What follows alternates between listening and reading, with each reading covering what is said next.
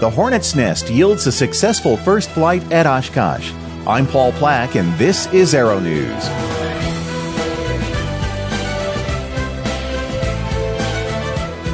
Welcome into the special feature. Thanks for downloading us today.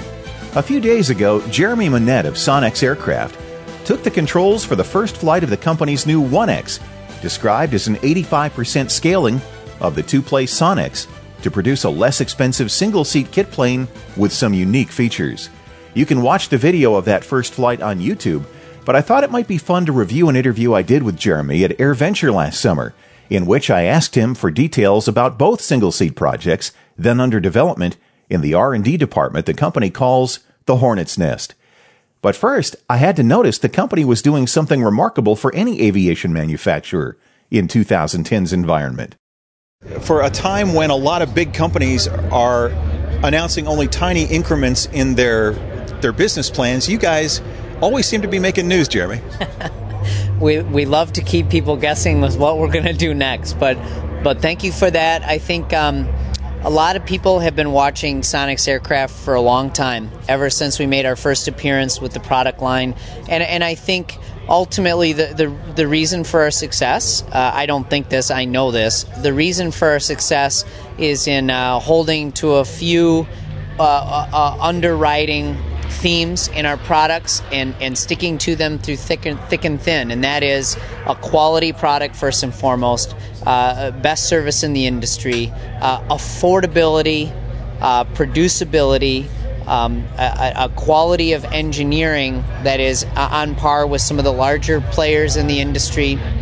And then uh, it sounds so simple, but but we, we don't necessarily see this in aviation all the time, and that is delivering on your promises. And so when we make a promise or when we publish a price, that's what we become quite famous for now, is our price tags that sit out front of all of our airplanes.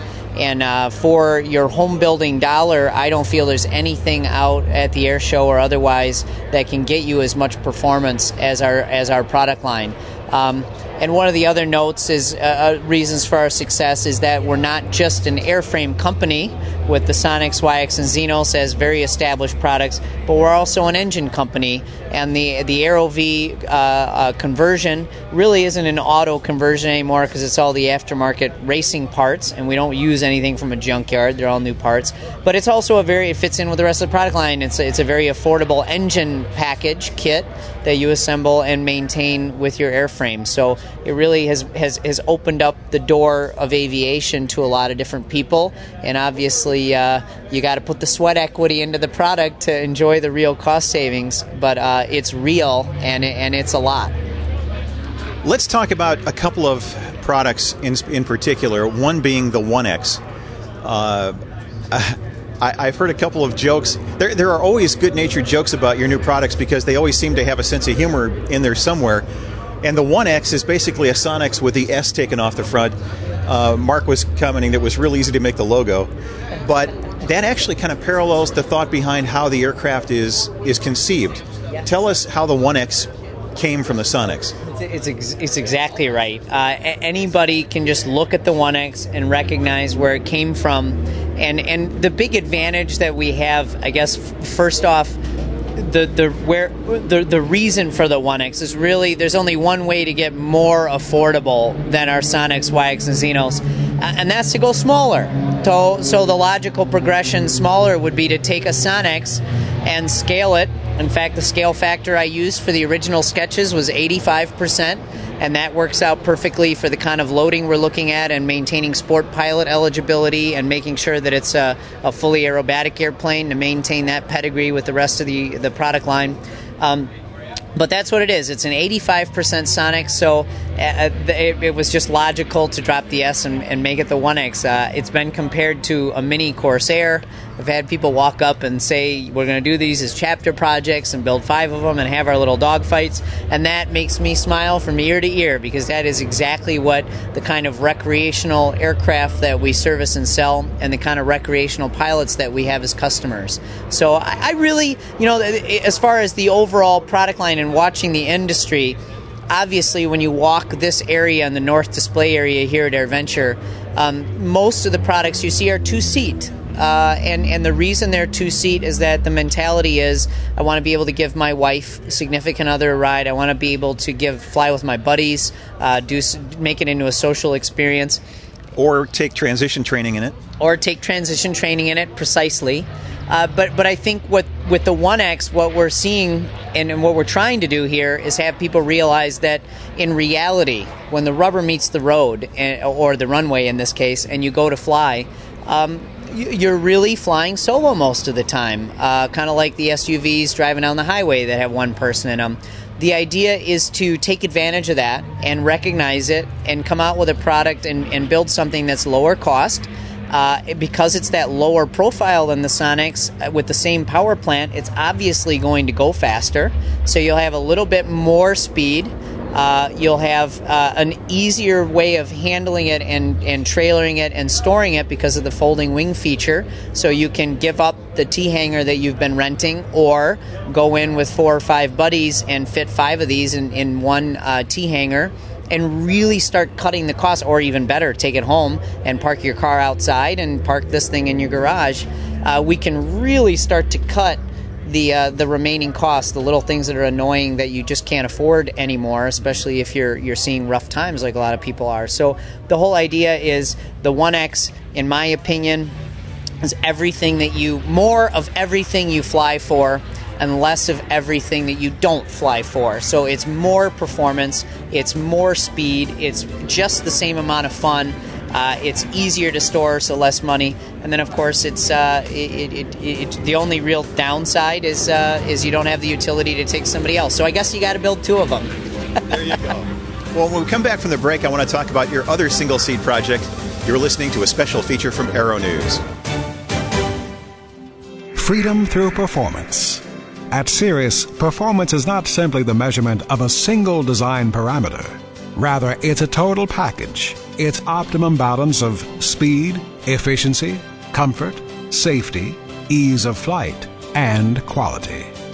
We call it Cirrus Flying 2.0. Aren't you ready to feel the freedom?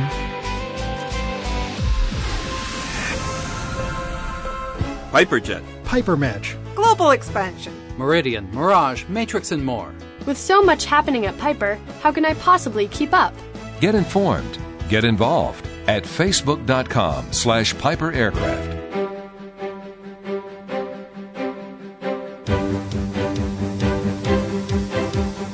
Welcome back to the Aero News special feature. Paul Plack here with Jeremy Monnett of Sonex. And we're talking about some of the company's more interesting current projects.